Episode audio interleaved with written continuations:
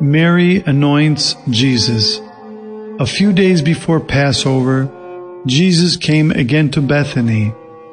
Martha, Mary, and Lazarus invited Jesus and the disciples to their house for dinner.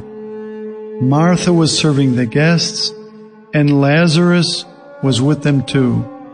Then Mary took a small bottle of very expensive perfume and put it all over Jesus' feet.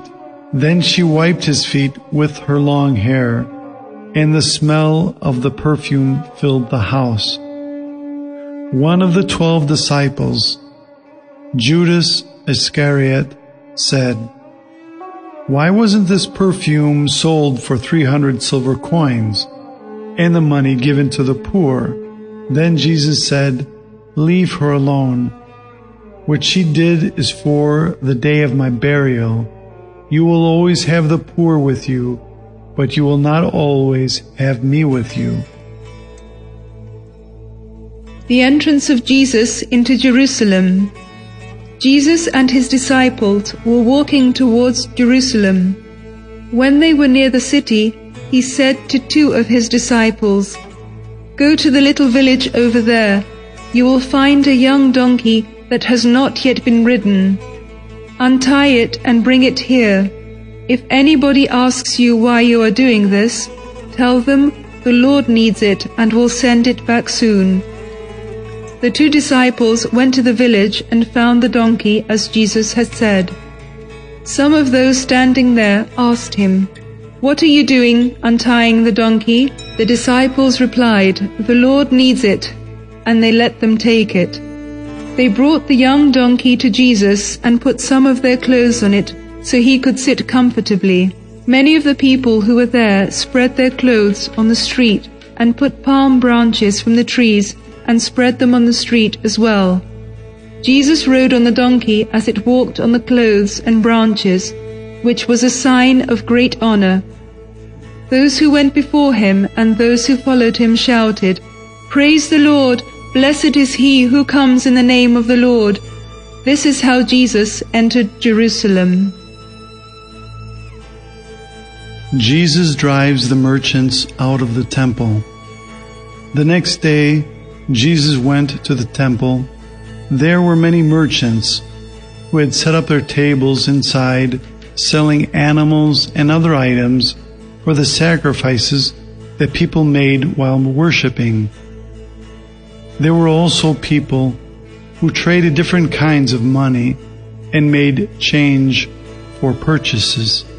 Jesus became very angry when he saw that the temple had become like a market, and so he chased the merchants out of the temple and overturned the tables of the money changers. Then he taught them, saying, Your place is not here.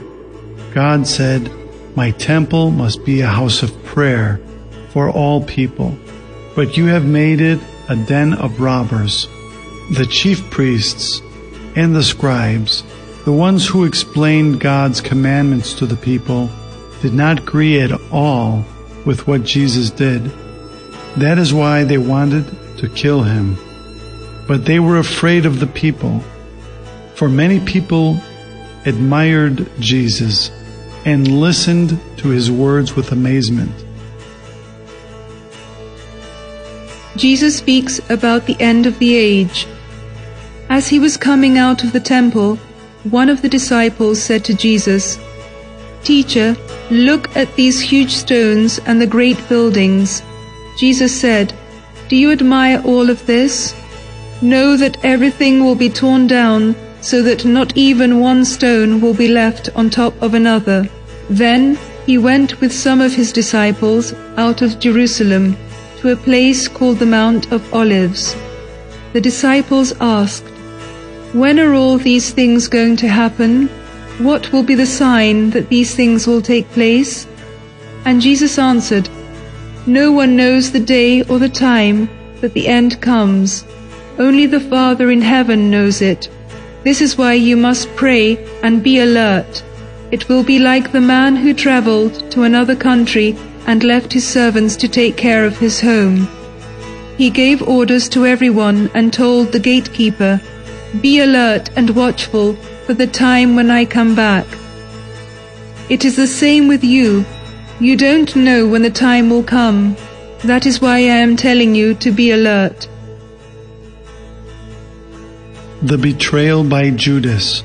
Around that time, Judas Iscariot, one of the disciples, went to the chief priests. He told them, What will you give me if I help you arrest Jesus? They were glad to hear that someone close to Jesus would betray him and promised to give Judas 30 silver coins. From that time on, Judas was ready for any chance to betray Jesus.